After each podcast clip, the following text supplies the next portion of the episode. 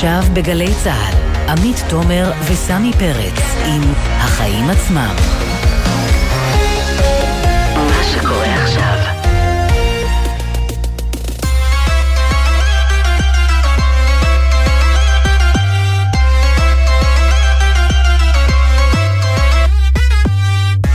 עכשיו שש וכמעט ארבע דקות, אתם על החיים עצמם, התוכנית הכלכלית-חברתית של גלי צה"ל, ויום אה, כלכלי גדול מאוד אה, כאן אצלנו. אני עמית תומר, ואיתי כבכל יום אה, שני כאן סמי פרץ.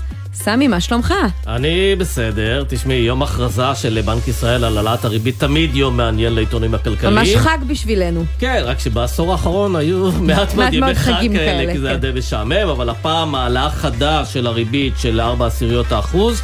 לרמה של שלושת רבעי האחוז, צריך לומר העלאה שנמצאת ברף העליון של התחזיות המוקדמות. אז אנחנו נעסוק בזה בהרחבה עם אה, מישל סטרבצ'ינסקי, מנהל חטיבת המחקר של בנק ישראל אה, ועוד, ונהיה גם בעניינים נוספים, ננסה להבין את השפעות עליית הריבית בפעם השנייה ברציפות, נהיה עם הדוחות הרבעוניים של בנק הפועלים ודיסקונט, שהציגו רווחים יפים בימים שלפני העלאות הריבית האלו ברבעון החולף, ומעינב קרנר והפינה למה זה עולה לנו. היא תדבר על עוד עליות מחירים מצד נטו, יבואנית אה, מזון, שממשיכה לגרום לנו לשלם יותר.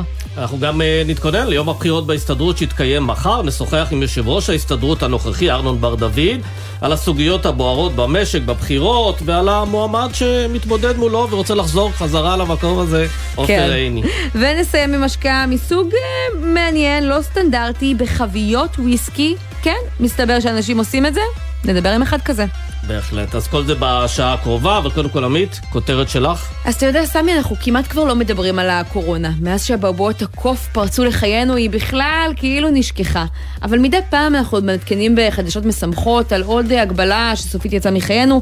למשל, היום משרד הבריאות הודיע שמי שגר עם חולה קורונה, כבר לא יצטרך בידוד, אז אם אחד אה, מקרוביך לא עלינו אה, יחלה, שתדע. אבל זאת לא הכותרת שלי, אני אדם פסימי סך הכל, מבקשת להסתכל על מי שמפסיד מכל השגרה הטובה הזאת, וזאת ענקית שיחות הוידאו שפרצה לחיינו בתחילת הקורונה, זום, והיא התפשטה ברחבי העולם מהר כמעט כמו המגפה, הציגה במהלך הימים הללו צמיחה מדהימה בהכנסות שיותר משילשו את עצמן בכל רבעון, כלומר בשנה אחת הם הגיעו ליותר מפי עשרה ממה שהיו רגילים אה, בזום, אלא שמתחילת השנה אנחנו חזרנו אה, לשגרה והם חזרו לסכומים דומים למה שהם מכירים.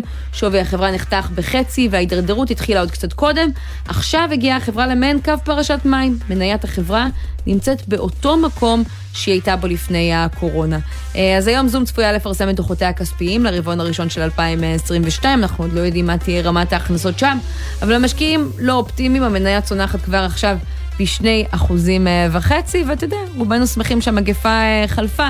אבל uh, כמו שאז דיברנו על קומץ המרוויחים, צריך לזכור גם את קומץ המפסידים עכשיו. כן, וצריך לזכור שהרבה מאוד חברות uh, טכנולוגיות, השווי שלהם קרס בחודשים האחרונים. בין נכון. השאר כתוצאה באמת מאותה אינפלציה שמביאה להעלאת ריבית, שמביאה להתרחקות של משקיעים מהשוק, ומביאות גם ליותר סלקטיביות של משקיעים שרוצות לראות, שרוצים לראות שבאמת החברות האלה יש בהן בסיס טוב של הכנסות, של רווחיות. למרות שזום ספציפית, אני חושבת שהיא כן זכתה למעגלי אה, לקוחות שעוד יישארו, אוניברסיטאות אה, למשל, ישיבות עדיין רבות אה, קורות בה, אבל כן, הם כנראה ירוויחו פחות, כי גם השימוש תהיה בתדירות נמוכה יותר. משתמשים וזורקים. ממש ככה. מה הכותרת שלך, סמי? אז תשמעי, אם כבר דיברנו על קורונה, אז תמיד דיברו על זה שזה משבר של פעם במאה שנה, ואני מסתכל על הרווחיות של הבנקים אחרי המשבר הזה, אז כן קורונה, לא קורונה, ריבית עולה, ריבית לא עולה. הם תמיד מרוויחים ומרוויחים בגדול, וזה מזכיר לי שלפני שש שנים נחקק חוק להגבלת שכר המנהלים במערכת הפיננסית. בבנקים. בחברות ביטוח, הגבילו אז את השכר שלהם לעד 2.5 מיליון שקלים בשנה, ובכל מקרה, לא יותר מפי 35 מהשכר, מבעלי השכר הנמוך ביותר אה, בבנק. ובזמנו, כשהחוק הזה נחקק, אה, בבנקים הזהירו שזה יגרום לנטישה של מנהלים, שאנשים הטובים יעזבו. זה גם כמעט קרה, הייתה איזו תקופה שמנהלי הבנקים עזבו אחד אחרי השני, גם האשימו בראיונות את העניין בשכר הכל כך נמוך הזה, שהוא המקסימום שמותר אה, לגבות. נכון, וגם הם אמרו שהעזיבה הזאת תהפוך את הבנקים לגופים מאוד בינוניים, ושלא יהיה כדאי להתאמץ, אבל הנה, מתברר שהבנקים משגשגים, למרות שהמנהלים מקבלים שכר נמוך בחצי, ואפילו יותר ממה שקיבלו לפני החוק.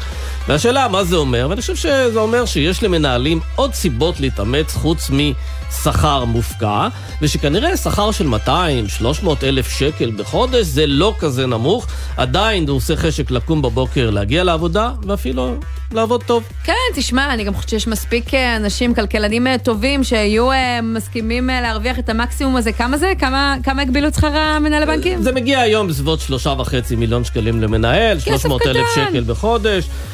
ממש לא רע, ואת יודעת מה? דווקא בגלל השכר הזה, הקדנציות של מנהלים בבנקים קצת התקצרו, וגם זה לא רע. מה רע נכון. שמישהו יעשה חמש שנים טובות וימשיך הלאה, במקום לדגור על התפקיד הזה עשר או חמש עשרה שנה, וכבר להגיע לשלב שבו התרומה שלך לא משהו. גישה הזאת, הדבר הבא שצריך להוריד זה מה? שכר חברי הכנסת? אה, לא, שכר חברי הכנסת הוא סביר, הוא לא מופקע. הם ודאי לא הגיעו לעשרה מיליון שקלים בשנה, כמו שהגיעו בבנקים בתקופות מסוימות. כן, לא, בשביל התחלופה, אבל בסדר. כן. נתחיל? נתחיל.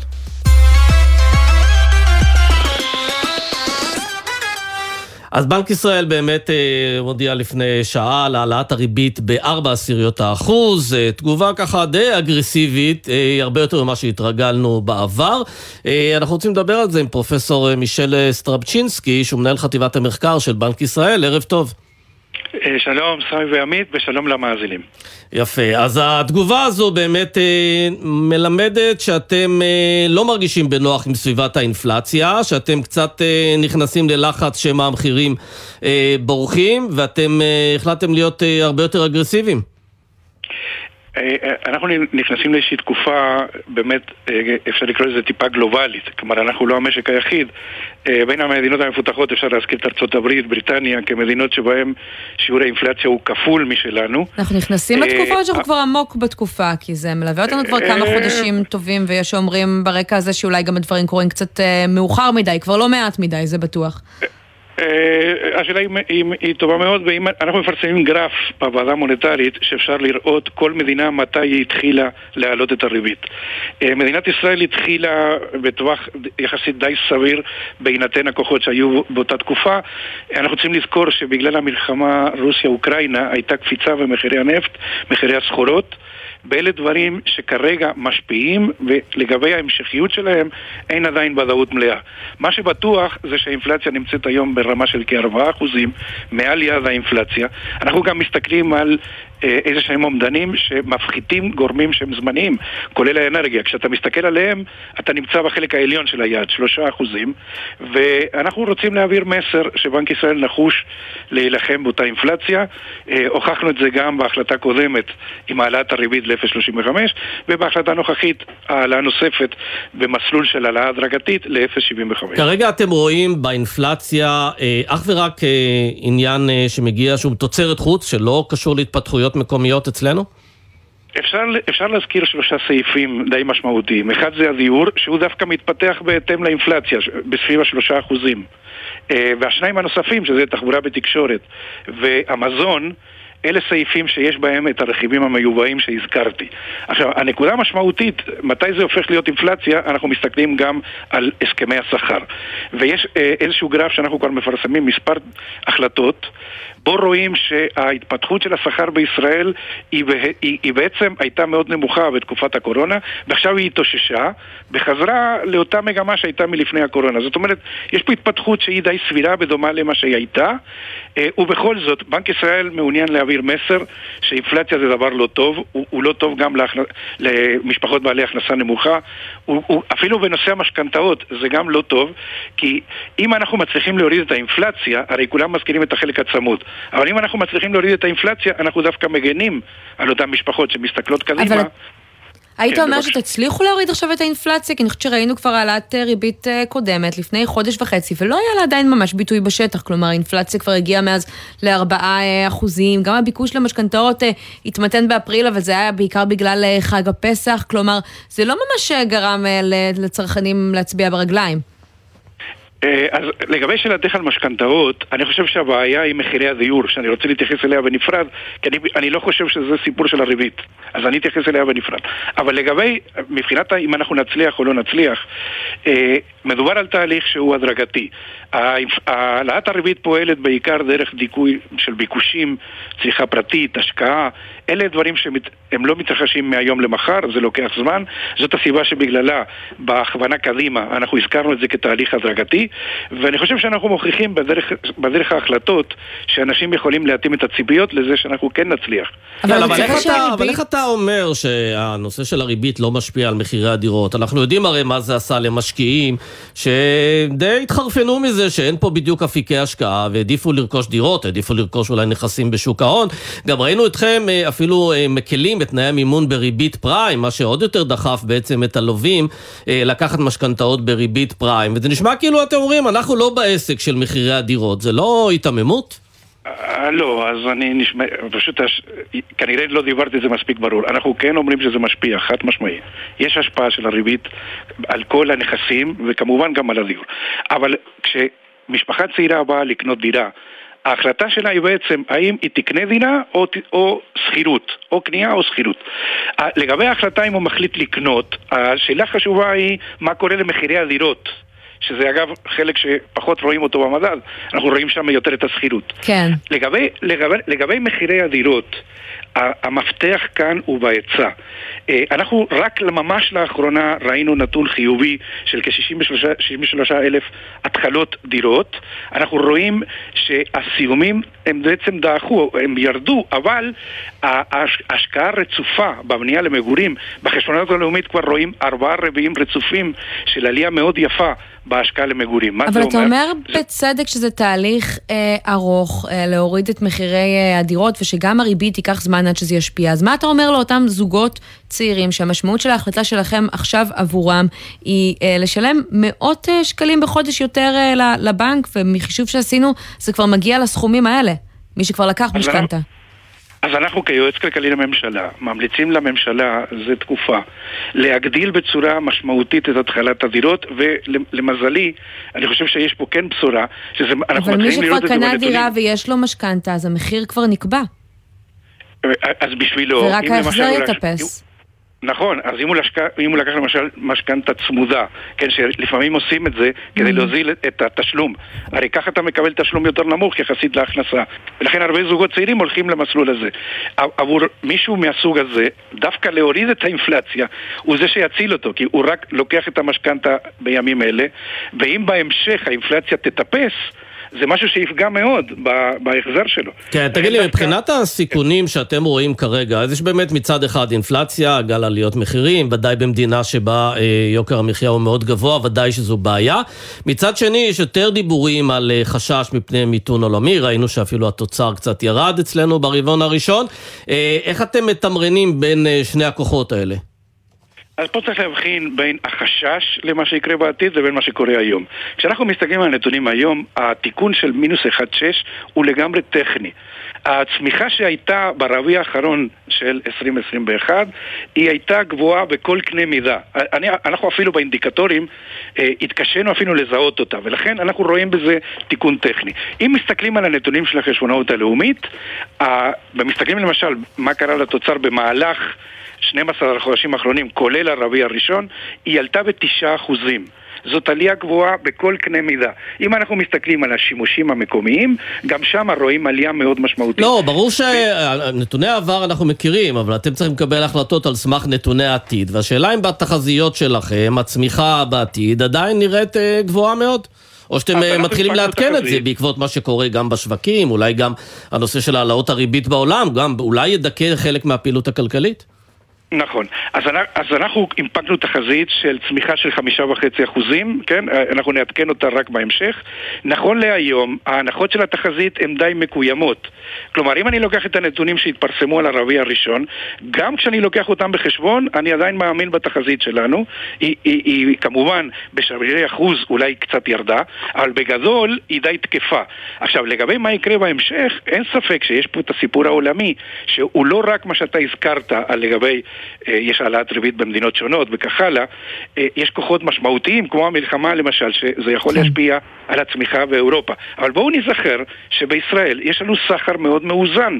אנחנו לא תלויים במה שקורה באזור אחד, אנחנו תלויים במה שקורה בכל העולם. אבל הנה, אנחנו רואים למשל, החל מהחיטה ועד הנפט, את המחירים מאוד עולים בגלל מה שקורה באזורים אה, אחרים בעולם, וקורים כבר תקופה. קרן המטבע העולמית אה, אומרת אתמול, ראשת קרן המטבע, אה, גם העלאות ריבית, זה לא מספיק, היא קוראת לסבסד את עליות המחירים, לפחות לעניים, כי הם כבר בשיעורים שאנשים לא יכולים לעמוד בהם. האם אתם, הבנק המרכזי שלנו, קוראים לממשלה לנקוט בצעד כזה?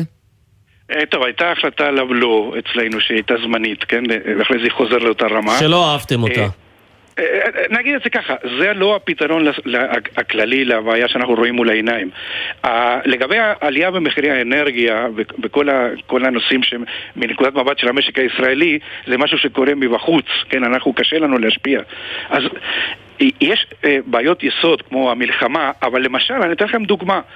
אה, כל הבעיות של שרשראות האספקה, שלאורך תקופה מאוד ארוכה מעיבים על המשק וממשיכים להעיב גם היום, אנחנו מראים למשל שהחברות הישראליות עדיין טוענות שזאת מגבלה. אבל למשל אנחנו רואים קצת איזשהו שינוי בכיוון השני של מחירי ההובלה. שינוי מסוים שאנחנו כבר רואים אותו בנתונים. שהזינוק במחירי ההובלה אה, קצת נבלם, אבל תגיד רק לסיום, כן. המצב הפוליטי, כשאתה מסתכל בעצם על אה, קואליציה של 60 מנדטים ביום טוב, אולי פחות מזה, בצורה הזו קשה לקדם רפורמות כלכליות, זה משאיר בעצם רק על כתפיכם את המאבק באינפלציה ויוקר המחיה. אתם מסוגלים להתמודד עם האתגר הזה? בוא נתחיל שאנחנו מאוד רוצים שיהיה תקציב. זה, זה, זה פשוט כלי אה, מרכזי למדיניות כלכלית. לגבי 2022 יש תקציב. אה, והדברים מתנהלים. לגבי 2023, זה באמת תלוי בהמשכיות של הממשלה. עכשיו, אנחנו גם יודעים מהעבר שאם אתה נקלע לתקופה שבה אה, התקציב צריך להיות לפי הסכומים שהיו לפני, זה לא המצב הכי טוב, אבל נכון להיום המצב הכלכלי עדיין הוא שיש תקווה לזה שיהיה תקציב. אז אני מציע, בואו נייחס באותה תקווה. תקציב זה דבר טוב לכ- לכלכלת ישראל. אבל בינתיים מה התקציב כן או לא, יש עוד כמה חודשים. מה קורה למשל, דיברת על האנרגיה, מחירי הלחם. מחירי הלחם צריכים כרגע, אומרים uh, במדינה, או לצאת מפיקוח או לעלות דרמטית. בשני המקרים תג המחיר מאוד יעלה, וזה המוצר הבסיסי ביותר, שבאמת, uh, מה שנקרא, מקיים uh, כל אזרח שגם אין לו uh, אמצעים. מה עושים עם זה? טוב, אה, אה, כמו שאמרתי, זה סוג של בעיות מיובאות שהן נובעות גם ממצבים ספציפיים. אבל גם בעיות כאלה צריך לפתור, ולכן אומרים בקרן אה, המטבע העולמית, אולי זה תפקידה של המדינה לדאוג לאזרחים שלה. אה, נגיד את זה כך, השורש של הסיפור הוא שורש שהוא לא, לא מישראל. אז לפעמים, עד שאתה מקבל החלטה כזאת, גם לפעמים התופעה משתנה. לכן, אה, אני לא אומר שבכלל לא צריך להסתכל על זה, אבל בינתיים, נכון להיום, הייתה החלטה עליו לא. אה, סמי, זה לא שאנחנו דיברנו, תמכנו, לא תמכנו, בסך הכל מדובר על החלטה שהייתה זמנית. העלות כן, שלה הייתה 800 מיליון. כן, זה היה לרבעון אחד. נכון. והמחירים עדיין גבוהים, והאזרחים עדיין משלמים את המחיר. אה, אה, אנחנו כמובן מסתכלים על כל הצעדים השונים של המדיניות הכלכלית. למשל, היום מדברים על אפשרות לשינויים במענק עבודה, כן. אה, נושאים של שכר המינימום. אנחנו תומכים בדברים האלה. זאת אומרת, גם תומכים במענק העבודה, כצעד שהוא הולך בכיוון הנכון, נותן את התמריצים הנכונים. אבל בלי צעדי חירום עדיין, נראה לי שהבנתי. פרופסור מישל סטרבצ'ינסקי, מנהל חטיבת המחקר של בנק ישראל, תודה רבה. תודה לכם. ועכשיו אנחנו אה, מצרפים לשיחה את אה, אלון גלאזר, סמנכ"ל אה, בלידר שווקי הון, שלום. אהלן. ובזמן שאנחנו עומדים לשלם הרבה יותר על חשבונות המשכנתה שלנו, מי שיש לו, מי שלוקח, הבנקים מפרסמים דוחות כספיים שמראים היום שהם עומדים להרוויח בגדול. לגמרי, האמת היא שהבנקים מרוויחים עכשיו, אנחנו רואים אותם, את היציאה מהקורונה למעשה, ואת היציאה של המשק לצמיחה מאוד מרשימה, אנחנו רואים את הבנקים מאוד נהנים מזה. הבנקים מצליחים גם לצמוח מאוד וגם לשפר רווחיות, שנובע, זה דבר שנובע מעוד שורה של דברים, חלקם אה, אולי חשבונאים, אה, העובדה שלא מכירים בהפסדים של... של תיק ניירות ערך, אלא זה נזכר אבל מה מהדברים משפיע עלינו? איפה הם מרוויחים אה, על חשבוננו? כי התרגילים החשבונאיים, אתה יודע, זה שלהם. אז, אז נתחיל, נתחיל אולי ממה שאמרנו, הבנקים מרוויחים מאוד יפה, איפה הם מרוויחים עלינו? אני חושב שבעיקר בצמיחה המאוד משמעותית אה, שראינו גם באשראי למשקי בית לאורך העשור האחרון, וגם באשראי למשכנתאות, אולי כל הפעילות של המשכנתאות.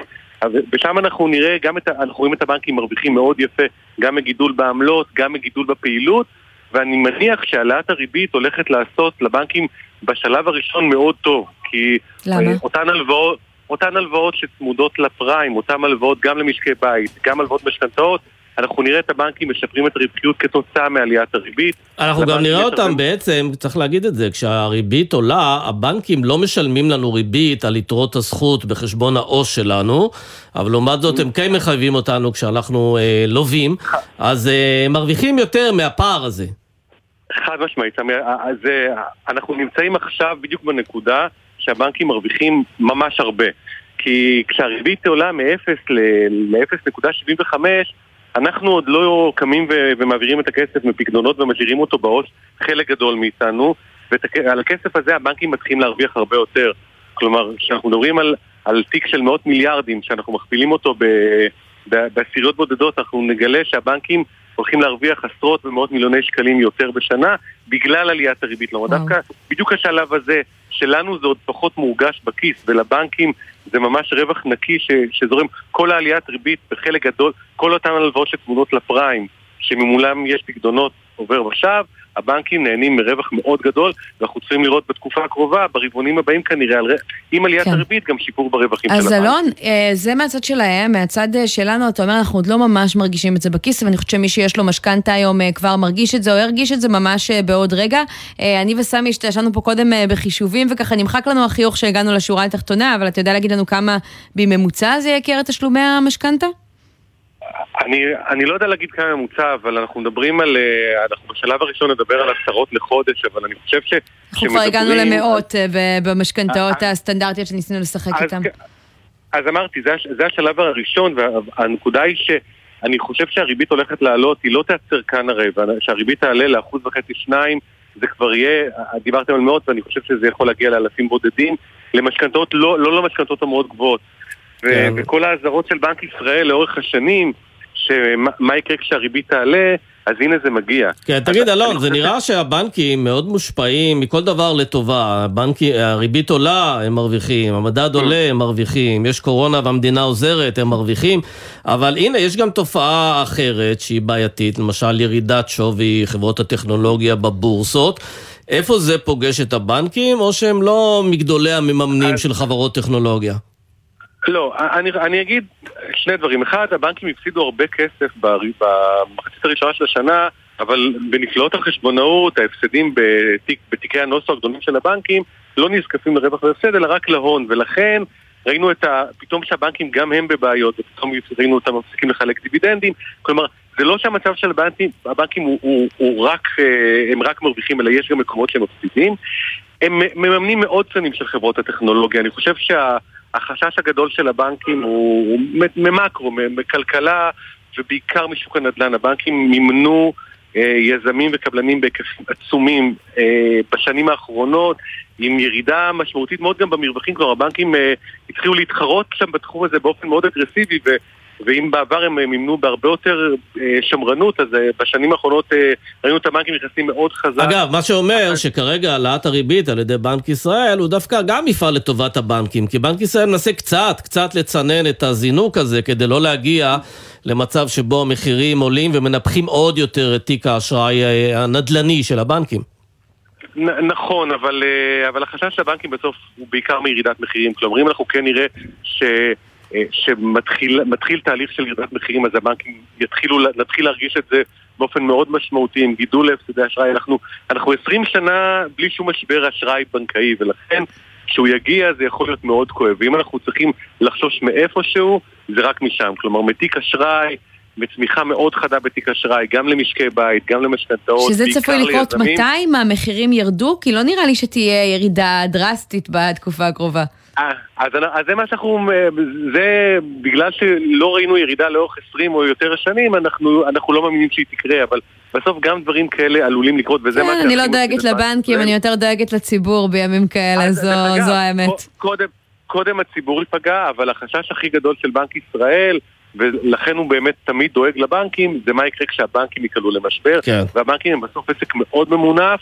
אה, אני חושב שהחשש שלנו באמת הרעה בתנאי המאקרו, כלומר תחשבו שעליית ריבית הופכת הלוואות לכל כך יותר יקרות למשקי בית שהתרגלו ללוות בריבית אפס כמעט ואם הפריים יעלה באחוז וחצי או יותר, אם אנחנו נראה אינפלציה קצת יותר משמעותית, אז אנחנו עלולים באמת.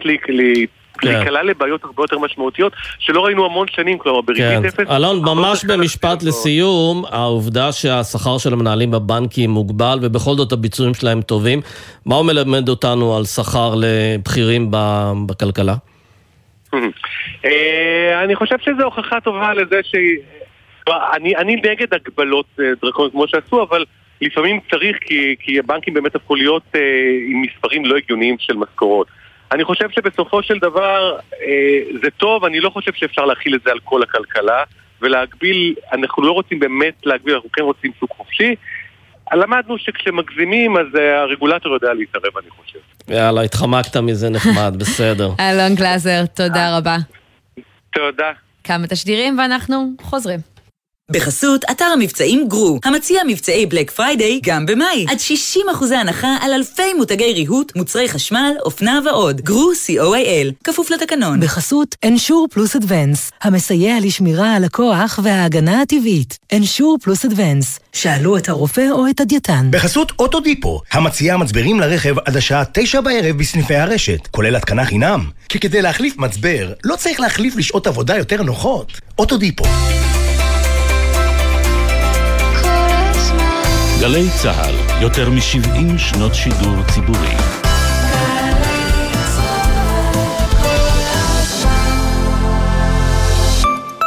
עוברים לדירה חדשה? בשעה טובה. הקירות לבנים, בחרתם ארונות מטבח כחולים ושיש בהיר עם כיור כסוף. אבל הכי חשוב, בדקתם שהקבלן בונה ירוק? הכירו את התקנות החדשות של הבנייה הירוקה, המחייבות קבלנים. הן יכולות לחסוך לכם עד אלפי שקלים בשנה, בחשמל, מים והוצאות שוטפות, לדאוג לבריאות שלכם ושל המשפחה ולהגן על הסביבה. אז כדאי לכם לבדוק שהקבלן בונה ירוק. חפשו בנייה ירוקה, המשרד להגנת הסביבה. כאן הפרופסור מימי אייזנשטט. נשיאת האוניברסיטה הפתוחה. אנו מברכים את 4,320 הבוגרים והבוגרות, המוסמכות והמוסמכים לרגל קבלת התואר, ומזמינים אתכם להירשם ללימודי תואר ראשון, שני או שלישי. ההרשמה בעיצומה. שבוע חגיגות ליום ירושלים. כאן ראש העיר ירושלים, משה ליאון. משרד ירושלים ומורשת ועיריית ירושלים שמחים להזמין אתכם לחגיגות 55 שנים לאיחוד העיר. מסיבות, אירועים, סיורים ומוזיאונים, תפילה חגיגית בכותל והופעות של מיטב האומנים. איתי לוי, ריטה, מירי מסיקה, נסרין, דודו אהרון, היהודים, רביב כנר ועוד עשרות אומנים. וכל זה ביום ירושלים? לא יום, שבוע ירושלים. 26 במאי עד 2 ביוני. לפרטים חפשו שבוע ירושלים. שבוע חגיגות ליום ירושלים. אילנה, את יודעת מה קורה אם יוצאים? מגיעים למקומות נפלאים. אז זה בדיוק מה שנעשה בבטבע שלנו, הסכת חדש למטבעי לכת. הצטרפו אלינו ותמצאו איתנו שבילים נסתרים, תעלומות ארכיאולוגיות והשראה לטיולים הבאים. כי לדעתנו, חוויית טיול טובה יכולה להתרחש בכל זמן, ולא רק בסופי השבוע. אז קדימה, הביאו נעליים טובות ולפחות 4 ליטר סקרנות. בטבע שלנו, עם אילנה בנימין וגיל טבת. עכשיו, ביישומון גלי צה"ל, או בכל מקום שאתם מאזינים בו להסכתים שלכם. בחמישי, איתן כבל מארח אנשי חברה ורוח, והפעם, רב סרן יקי חץ ואלוף משנה במילואים ערן קורצר. ב-63 זה היה תקופה אחרת, הגרעין שלי בסוף הגיע לשדה בוקר. אני ישבתי ליד בן גוריון האמיתי בחדר רוחב, לא בנתב"ג, אז זה היה חלוציות אז. חמישי, שמונה בערב, גלי צה"ל. עכשיו בגלי צה"ל, עמית תומר וסמי פרץ עם החיים עצמם. חזרנו ועכשיו אנחנו לבחירות uh, להסתדרות uh, שיערכו uh, מחר ורגע לפני שכל ועדי העובדים ניגשים לקלפיות הם כבר מקבלים בחלקם בוועדים הגדולים הנחיות ממי למי מצביעים מאיך ידאג uh, לאינטרסים שלכם. אז הזמנו את טלי חירותי סובר עורכת מדור העבודה בדה מרקר שתעשה לנו סדר בסבך האינטרסים הזה. שלום. שלום שלום. אתם הולכים להצביע מחר? אה, אני כן, מסתבר, גיליתי את זה היום, לא. כאזרחית עובדת צה"ל, אה, אפילו קיבלתי ככה פתקית עם אה, הנחיות למועמד שלהם. תוך עוד הודעה בצד, אפשר להצביע לפי צו מצפונכם. כן. אחרי כל ההנחיות ה... למי- למי גלי צה"ל מצביעים? למי ועד גלי צה"ל זה מצביע? לא ועד גלי צה"ל, זה ועד עובדי צה"ל הכללי כולו, הם בטים אה, ארנון בר דוד. כן. מה זה אומר לגבי מה עובדי הבחירות צה"ל, אני לא האלה יודעת. בעצם? חוץ מהעניין הפרסונלי, אם זה עופר עיני או ארנון בר דוד, אנחנו יודעים להגיד על איזה הבדלים או איזה פערים משמעותיים בתפיסות העולם של שניהם ביחס ל...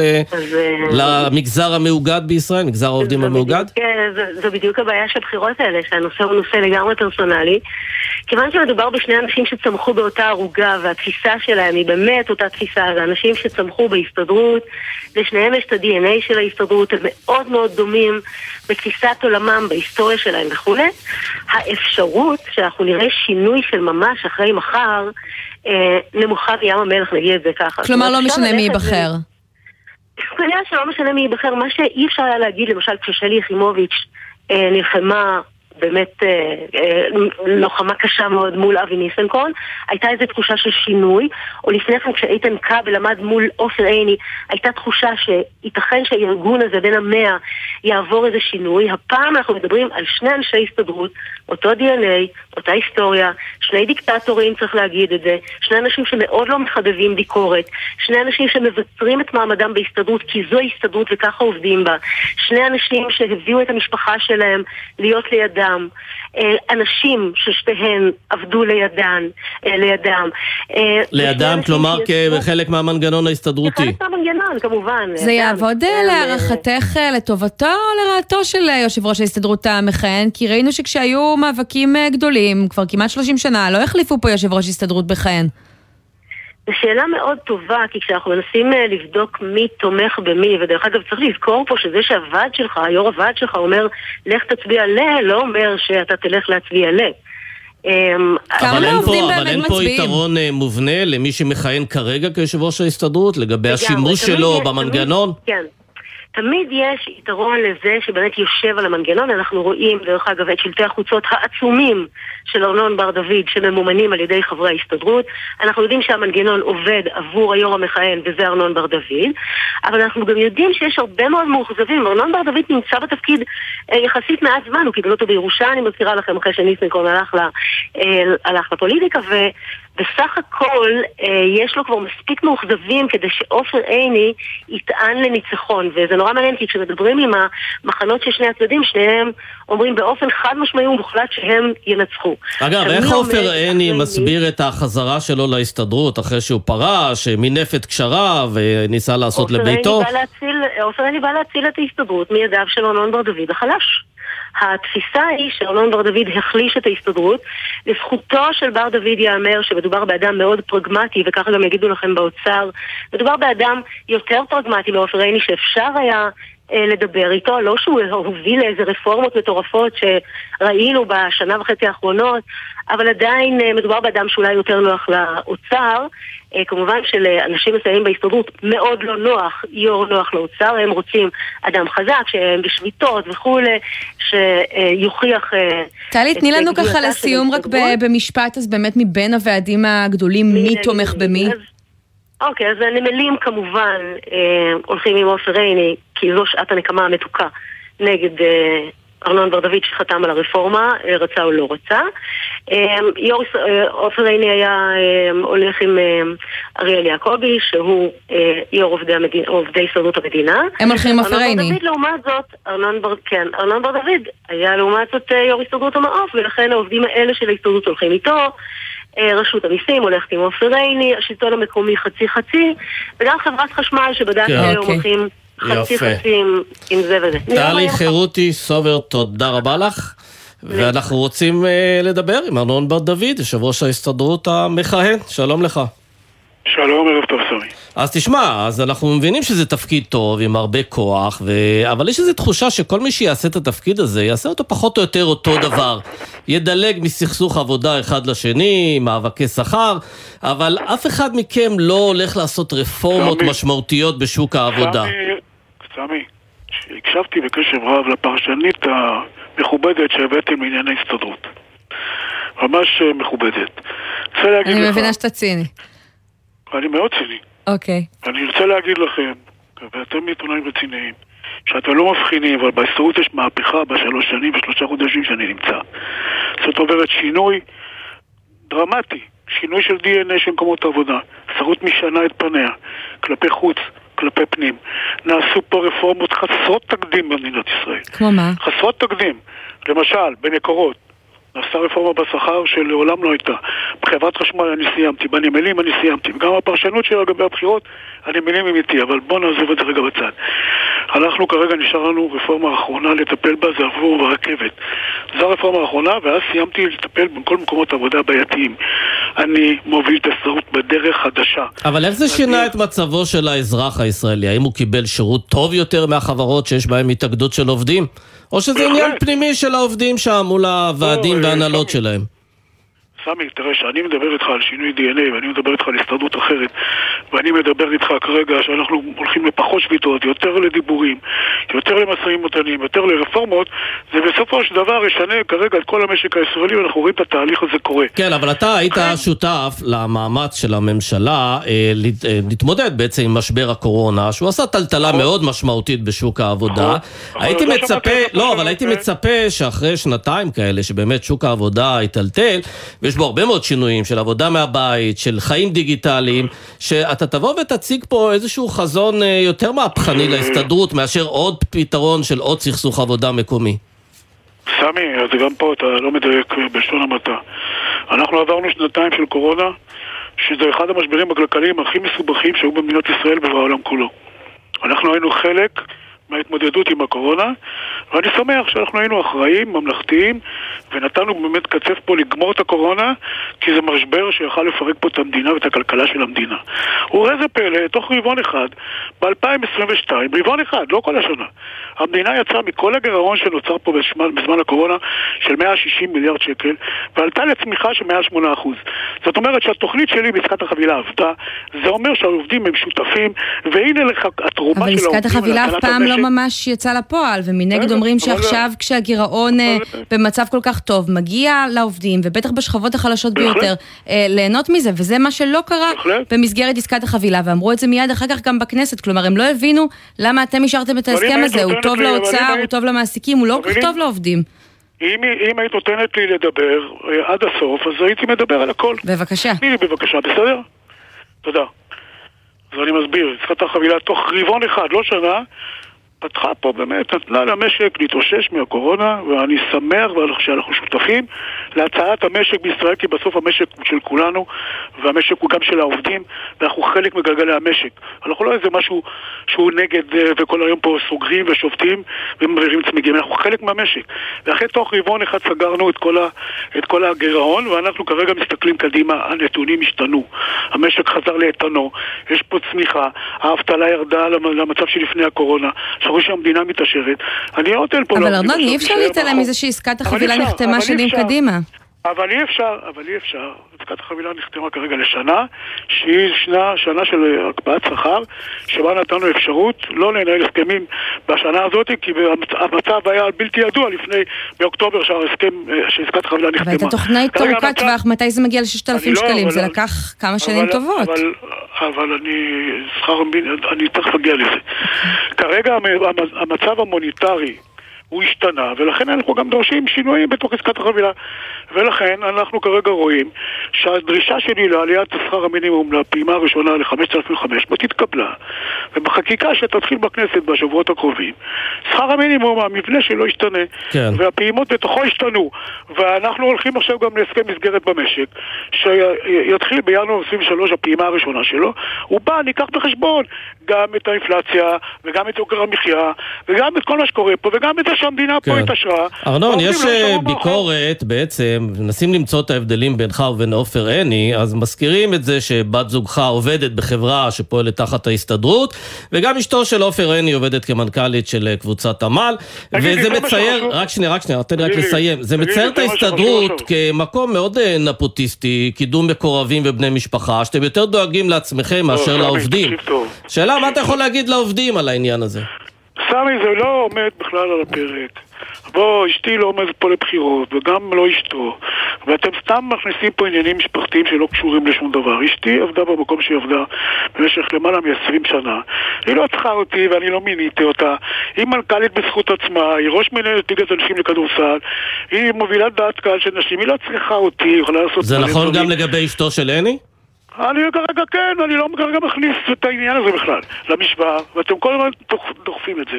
וזה לא לעניין, כי הבחירות הן לא בין, בין, עם כל הכבוד, בין המשפחה או משהו כזה, אלא ביני ובינו. זה הכל. מאיפה אתה חושב שזה מגיע לדעתך? אתה חושב שהמועמד השני, עופר עיני, הוריד את הדיון לפסים אישיים מדי? אני לא רוצה לדבר עליו ולהתייחס אליו, אני חושב שאני הולך בקו שלי כל הזמן. אתה יכול אבל להבין מבין- למה הוא רוצה לחזור להסתדרות אחרי כמה שנים שבהם הוא עשה לביתו? אני נש- אתם תחשבו לבד, אני לא דובר שלו. מה, מה זה אה, אומר? שמה, שהוא לא הצליח במגזר הפרטי, או שהוא, יודע, או שהוא מתגעגע לחשיפה הגדולה חברים- ולכוח הרב של התפקיד?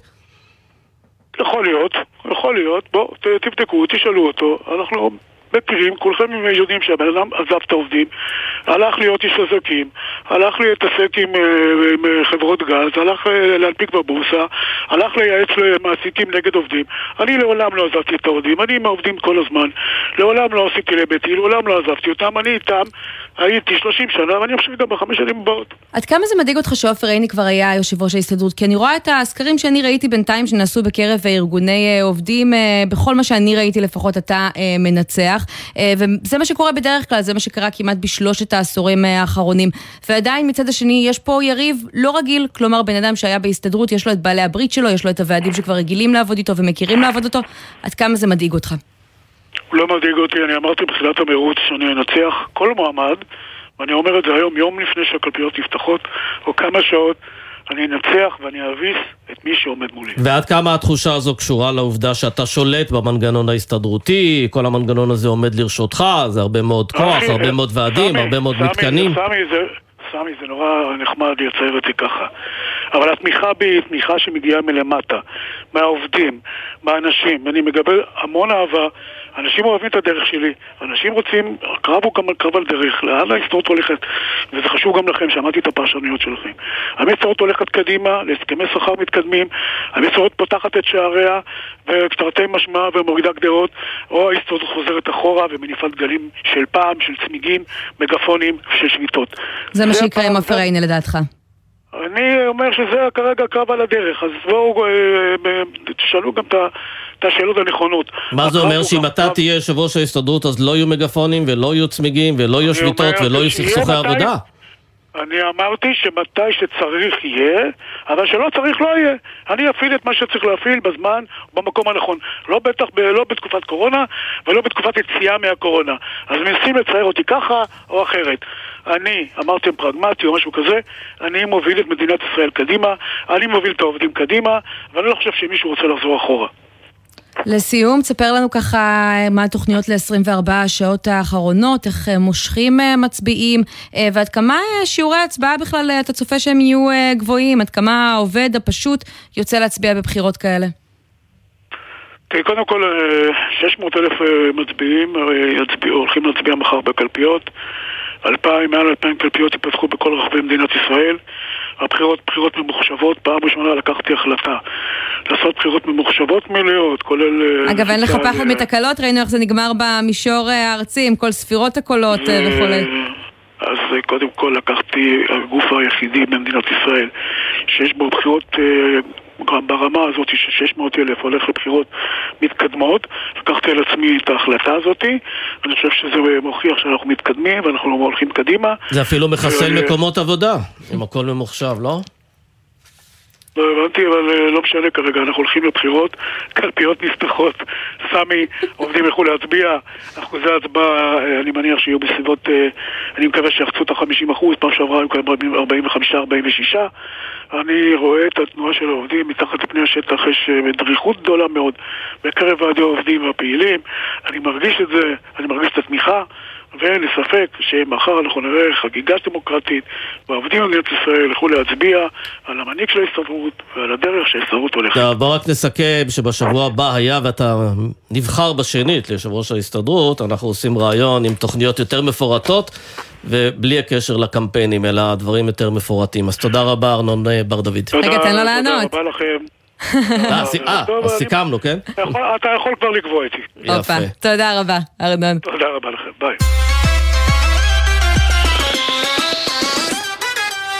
עכשיו אנחנו למליאת אה, הכנסת, שם אה, סוער, אה, מאוחר יותר הערב יעלה שם חוק ממדים ללימודים, הפעם באמת, אומרים גם אם לא יהיה הסכמות בין הקואליציה לאופוזיציה, אנחנו נראה מי מצביע בעד ומי מצביע נגד, כלומר הסיפור הזה יגיע להכרעה. יובל שגב, כתבנו הפוליטי, מה אתה יכול לעדכן לקראת?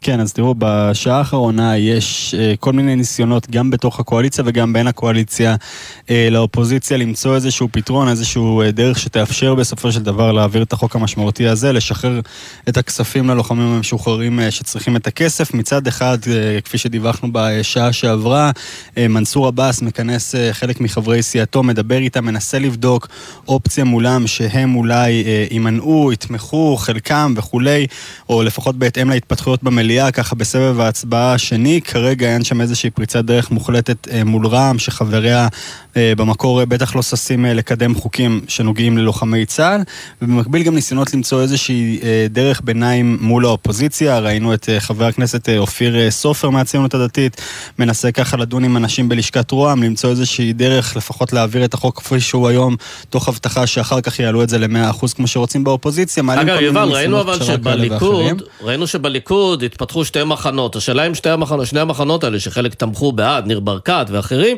אה, כרגע בעצם אה, התקפלו וזורמים עם אה, נתניהו שמתנגד. תראה, התשובה היא כן אה, חד משמעית, ועל זה הם חייבים את הפרחים והתודות לג'ידא רינאוי זועבי ממרץ.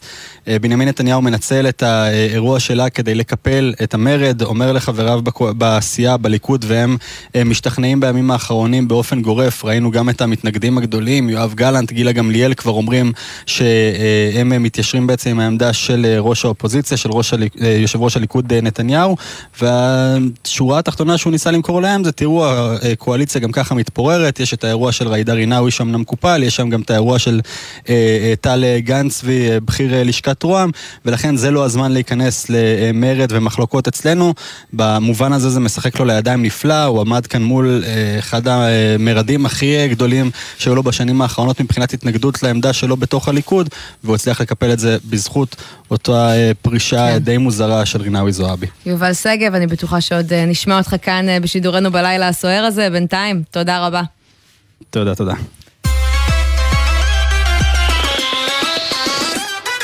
ועכשיו אנחנו לפינתנו למה זה עולה לנו, והפעם על יבואנית המזון נטו, שבשקט בשקט העלתה מחירים אה, בשבועות האחרונים. אנחנו הצרכנים אולי פחות שמענו על זה, אבל ברשתות המזון מאוד לא אוהבים את זה. עינב קרנר, כתבתנו צרכנות, שלום. שלום לכם, אה, ערב טוב עמית וסמי. אז אכן באמת אנחנו רואים שגם נטו מצטרפת לחגיגה. כמו שאמרת עמית, ראינו שבחודשים האחרונים העלתה כל פעם אה, מוצר או שניים, כך אה, דיווחו לנו חלק מרשתות השיווק, אבל הפעם היא הולכת בצעד גדול יותר ומדברת גם על כל הקפואים שלה, בעצם היא מייבאת את שלושת האופים, שזה כל הבורקסים וג'חנונים ופיצות ועוד אה, מוצרים, וצריך להגיד ב- ב- בעניין הזה נתעכב לרגע על נתח כל השוק. זה כבר התייקר או עומד להתייקר? זהו, זה בחלק מהרשתות כבר התייקר בין 7 ל-15 אחוזים, תלוי על איזה מוצר אנחנו מדברים. חלק מהרשתות הגדולות שאנחנו מדברים איתן גם היום, אומרים לנו עדיין לא אישרנו להם את ההעלאה הזאת. את יודעת לומר מי קיבל גם- את הגזרה הזאת? גזרה שבסוף אה, מגולגלת אלינו, הציבור? קיבלו את זה, את שואלת מבחינת איזה רשתות? מי? הסכים? אז זהו, כרגע הק- הקטנות אה, הסכימו, אני יודעת שבוויקטורי עדיין לא אישרו את זה, ברמי לוי עדיין אה, לא, לא אישרו את זה. כלומר, מי אה, שיש לו כוח מנסה לכופף אותם, ומי שלא אין לו ברירה. הרשתות הגדולות עדיין לא, ושימו לב לעוד נתון מעניין, עשינו גם בדיקה כמו בדרך כלל בפינה שלנו, בדקנו את הנתחים. כיום מי שמובילה בשוק הזה זו מעדנות שהיא תחת תנובה, והיא לא העלתה את המחירים. וגם ניסיתי לברר מה הסיבה, לא קיבלתי שם תשובה. וגם מנטו אגב לא קיבלתי תשובה מה הסיבה שהם אה, מעלים את המחירים, אבל מדובר בעיקר. במוצרי הבצק ולא במוצרי הבשר, כי נטו היא גם אה, משווקת מאוד גדולה של אה, מוצרי בשר ועוף. לא, אז זהו, ראיתי בעיקר שיש את זה גם על עוד מוצרים, כמו לדוגמה כל הדגים למיניהם, על הבשרים עדיין לא ראיתי. זה בעיקר על כל המאפים, שזה הבורקסים, הג'חנונים, המלאווחים, הפיצות אה, מכל מיני גדלים, וגם רואים את זה ב- באיקרא הביתית, בהרינג, בדגים, בסלמון למשל, המעושן, במקומות האלה. לא ראיתי עדיין בבשרים, כמו שזה נכון, הם משתפים את אולי לבש- שלא סליחה? מקבלות, הרשתות שלא מקבלות את ההחלטה הזאת, מה הן אומרות? כלומר, ההתייקרות הזאת היא לא מוצדקת? למה? לא, זה לא שהם אומרים שההתייקרות הזו היא לא, לא מוצדקת, אבל ממה שאני שומעת, שוב, לא באופן פורמלי, זה מגורמים ששוחחתי איתם בענף ולא נייחס את זה לרשת כזו או אחרת. תראו, המצב כרגע הוא גם ככה לא טוב, ורואים שיש גם איזשהו... אה, אה, אה, כל הפנסים מכוונים גם לרשתות הגדולות וגם לספקים הגדולים, שבואו לא נבכה, ראינו את הרווחים שלהם, רווחים נעים ואפילו יפים מאוד. זאת אומרת, כל העלאה... כן, נטו חילקה דיבידנדים בסך 100 מיליון שקל בשנת 2021, יפה. רק נגיד את זה, היא מרוויחה מספיק. נכון, ומצד שני אבל עמית וסמי, שימו לב לנקודה שאפילו קצת כואבת. דווקא הספקים הקטנים, אלה שאין להם נתח שוק גדול של 7 עד 10 אחוזים במקסימום, כמו ינון, כמו חמסי, כמו זוגלובק אפילו, שהיא גם לא גדולה בתחום של הקפואים, הם לא ביקשו להעלות את המחירים. זאת אומרת, הם מראש לא מתחילים בכלל כן. לבקש את ההעלאה הזו, כי אף אחד לא התייחס אליהם ברצינות אה, בעניין הזה. וזה גם מראה שאפשר אחרת, כי מי שהיה כן, גם מפסיד רוצים לא היה לראות מוכר. מה יעשה השחקן הגדול, איך יגיבו הרשתות, ואחרי זה, אם זה יעבור בשלום, הם ינסו גם הם לעלות. אז זה יתחיל לרוץ כמו כולם. בוא עינב נקווה שזה-. שהלחץ הזה יישמר. כתבתם על הצרכנות. תודה רבה, את כמובן עוקבת. תודה רבה לכם.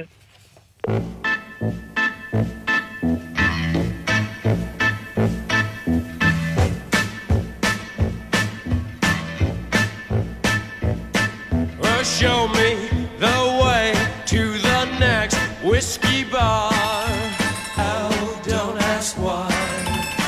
אנחנו בענייני וויסקי, עמית, אני יודע שאת משקיעה מאוד גדולה בענף הוויסקי, רק אני- שאת לא מחכה שהערך יעלה, את פשוט... אה, בדיוק, הכבד שלי מושקע בוויסקי את היטב. מושקעה, אבל יש כאלה שמושקעים בזה, או לפחות מציעים לנו להשקיע בחביות וויסקי. אנחנו נדבר עם אה, ערן לוין, מנכ"ל ומייסד מיי וויסקי, שמשווקת אה, השקעות בחביות וויסקי. שלום. אהלן. אז אה, אנחנו מחפשים באמת אפיק השקעה מעניין, אתה מציע לנו להשקיע בוויסקי, איך עושים את זה? לגמרי אפיק השקעה מעניין. אז איך שמשקיעים בוויסקי זה באמת די פשוט להבנה, ובאמת יש סיפור שבאמת קרה לו אה, לאחרונה, לא מזמן, שהוא מסביר בצורה נפלאה מה זה בעצם וויסקי להשקעה. לפני מספר שבועות נמכרה חבית וויסקי בסכום עתק של 1.3 מיליון דולר. עכשיו, אותה חבית שנמכרה נקנתה על ידי בחור בריטי לפני, אה, בשנות, בשנת 1988 ב-5,000 דולר. הוא שכח ממנה במשך 30 שנה, ובאמת לאחרונה מכר אותה ב-1.3 מיליון אבל לא כל דולר. וויסקי שאנחנו נשכח ממנו באמת ישביח עם השנים, נכון? חלקו סתם יכול להתקלקל. אז זה לא בדיוק נכון, וויסקי הרי הוא מינימום 40% אלכוהול מעצם ההגדרה שלו. עכשיו אלכוהול זה חומר שמשמר, אז וויסקי זה לא כמו יין, הוא יכול להמשיך ולהחזיק במשך הרבה הרבה שנים. ובעצם הגורם לעליית הערך בוויסקי זה זמן, זה הפונקציה של זמן. זמן ומקום, ערן, איפה מאחסנים את כל הדבר הזה? זה לא להשקיע ברולקס עכשיו ולשמור אותו במגירה. ברור, מן הסתם אנחנו מדברים פה על חביות של בין 200 ל-500 ליטר, אנחנו לא נרצה לשים אותם בסלון. אה, החביות האלה מוחזקות בסקוטלנד במחסנים אה, מורשים, מחסנים שעובדים בתו תקן הסקוטי, החביות מבוטחות לפי הערכת שווי שנתית, ובעצם מה שאנחנו במאי וויסקי באים לעשות זה להתאים את החביות ללקוחות שלנו, בהתאם לזמן החזקה שהם מחפשים, אם זה טווח קצר, טווח בינוני, טווח ארוך. איפה אתם מאחסנים את זה? מאחסנים את זה במחסנים בסקוטלנד. הוויסקי נשאר בסקוטלנד, זה כמו לקנות אה, דירה בחו"ל, רק שאין את כל ההתעסקות עם, עם הסוחרים. וכל- וגם אין שכר. דירה שמגיע מדי חודש. אז נכון, זו השקעה קצת. מיוחדת. מי משקיע בזה? איזה סוג של משקיעים? אז למרות שאתה תצפה שזה רק אנשים שחובבי וויסקי ופנאטים של וויסקי ייכנסו לדבר הזה, אז ממש ממש לא. אמנם יש המון המון חובבים ואנשים שהם באמת אוהבי וויסקי, אבל גם המון אנשים שמחפשים לגוון את תיק ההשקעות שלהם ומחפשים אה, השקעות חדשות ומעניינות. ובדרך כלל אותם אנשים הם לא אה, מש- משתמשים בוויסקי אה, בעצמם. כלומר, הם אומרים, אתה תנהל לי את העניינים, אני רק שם את הכסף ובסוף זה יימכר למישהו אחר, הבנתי שיש שוק. אה, ברמת העיקרון כן, אבל, ויש פה אבל גדול, חלק מהדברים היפים זה שאתה קונה חבית, החבית היא שלך. אז אתה יכול גם ליהנות מבקבוקים ולשלוח לעצמך אה. בקבוקים אה, אתה. מבין, סמי, זה כבר נשמע יותר כן. מתאים לי. זה כמו למכור גלידות, אתה לא יודע מה יקרה לסחורה. ערן לוין. מנכ"ל ומייסד מאייר וויסקי, תודה רבה. ונגיד תודה גם לבן נצר, העורך שלנו, לעשהאל פלד, תומר ברקאי וים יוסף שהפיקו את השידור. טכנאי השידור היה בן שני, ובדיגיטל דניאל הראל. סמי פרץ, אתה ממשיך מכאן אה, לשתות איזה דרינק? אה, יכול להיות. נפגשים מחר. מחר נהיה אז פה. לא נשתה היום, כדי שנחזיק מעמד. מחר. ביי ביי.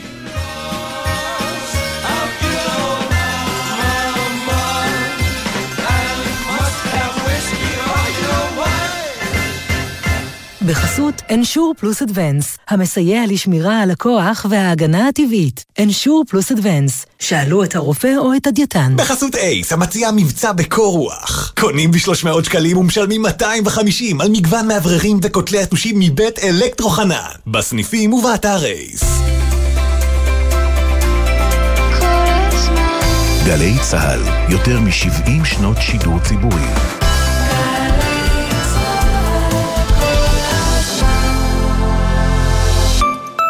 הורים יקרים, במהלך היסטורי וחיוני, מעונות היום מגיל לידה ועד שלוש עברו לאחריות משרד החינוך, כדי שנעניק לילדינו סביבה בטוחה ומוגנת. בימים אלו, משרד החינוך מרחיב את הפיקוח ואת הבקרה על המעונות, ואנחנו, הצוותים המקצועיים, לומדים ומעמיקים את ההכשרה שלנו. בוחרים מעון? ודאו שהוא פועל ברישיון. רפורמת החינוך לגיל הרך יצאה לדרך, כי חינוך ילדינו זה לא עניין פעוט. פרטים באתר משרד החינוך. אז מה אתם עושים בליל שבועות? שלום, כאן ניר ברוידה, מנכ"ל בינה, הבית של היהדות הישראלית. אני מזמין אתכם להצטרף אלינו לאירועי תיקון ליל שבועות שיערכו בבתי בינה בכל הארץ. לילה שכולו חגיגה של תרבות יהודית ישראלית, עם שאנן סטריט, מיקה קרני, יוגי, אנה ערף, ועוד הופעות, מעגלי לימוד ומגוון סדנאות. מוצאי שבת, ליל שבועות, 4 ביוני. חפשו את בינה בגוגל ובפייסבוק. מחכים לכם. הורים, אנחנו יודעים שלא קל לשכנע בני נוער לחבוש קסדה. אבל אתם יודעים מה יהיה קשה יותר? לשבת מול רופא שמספר לכם על פגיעת הראש של הילד שלכם. רכיבה על אופניים חשמליים וגלגינוע, קורקינט חשמלי, מותרת מגיל 16, ורק בחבישת קסדה שמוצמד אליה מחזירור. קסדה מקטינה ב-50% את הסיכון לפגיעת ראש. עם הראש לא משחקים, על קסדה לא מוותרים. עוד מידע על רכיבה בטוחה על כלים חשמליים? היכנסו לאסקרלבד. מיד אחרי החדשות, נורית קנדי.